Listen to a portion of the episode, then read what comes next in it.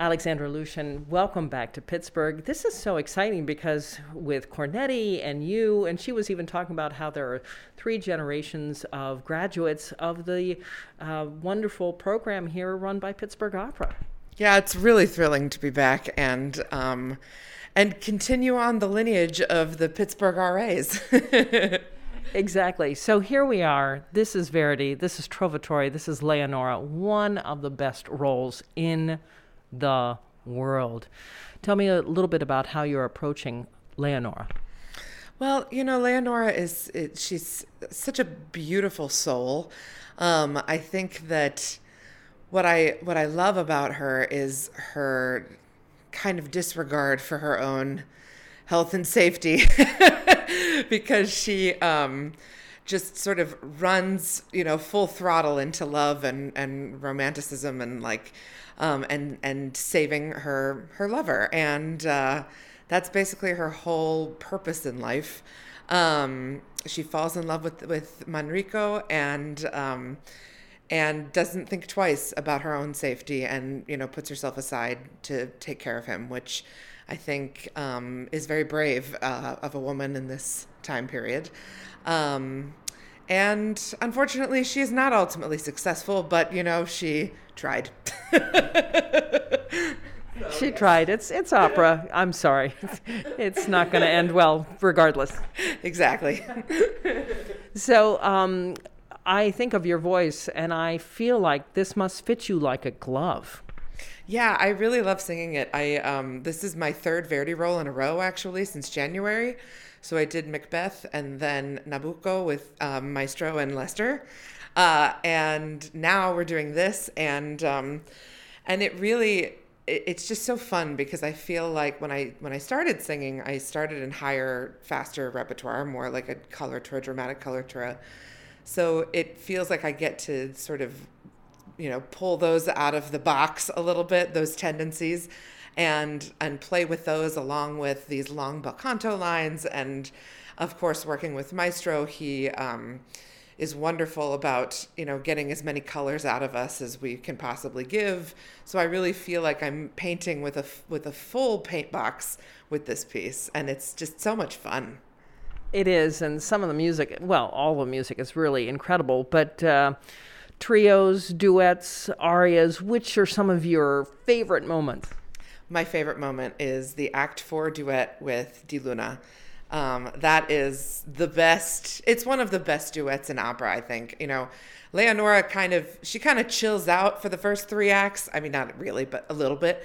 Um, and then the fourth act is basically her show. She kind of takes it over because there's um, essentially kind of basically three arias in a row at the top of the act, and then it goes straight into this kind of crazy duet with Di Luna.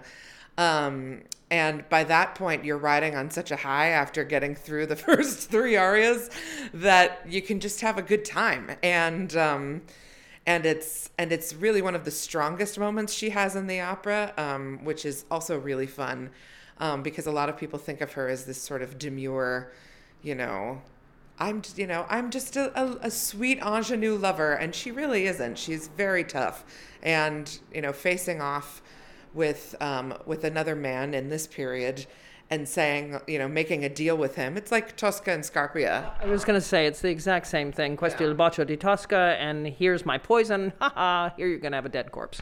Yeah, basically. So mm-hmm.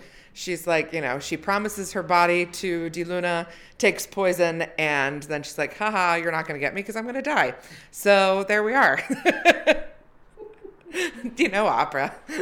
I think Verdi, um, I think he likes to do this for his sopranos. I mean, the big acts, the fourth acts, are the big soprano acts. Desdemona, um, Abigail, uh, all of those guys.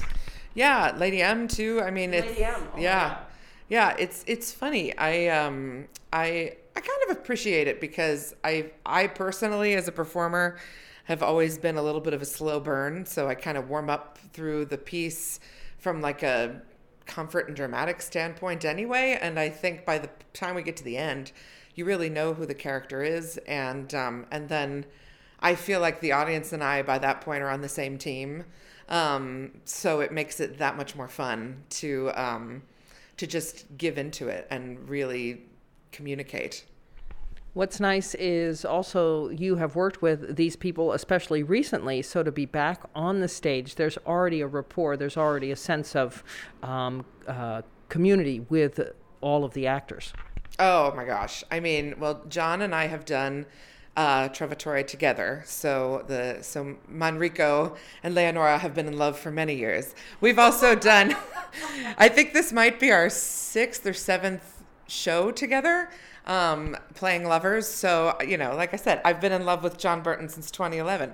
Um, and then, of course, Marianne was my mentor in high school um, and has been a dear friend since. And Lester and I did a Verdi Requiem together eight years ago, and now, and just did Nabucco last week. So, and now we're here again. And then Ashraf and I also did Trovatore um, in the same production with John. So it's it really is it's like old home week here up up at Pittsburgh Opera. What's great is I mean it's old home week in the sense that it, this audience knows you and knows Marianne and is getting to know all of these other folks too. It's um, it's really very very special. It really is. And it's so, you know, it's so amazing to just keep coming back. And, you know, I love Pittsburgh so much. And um, I love the audience here. Everybody's so wonderful and so supportive. And it's really fun to have kind of all my worlds collide in in this place that I love so dearly. So, mm-hmm. yeah, so it's great. Well, welcome back and thank you so very much. Thanks, Anna.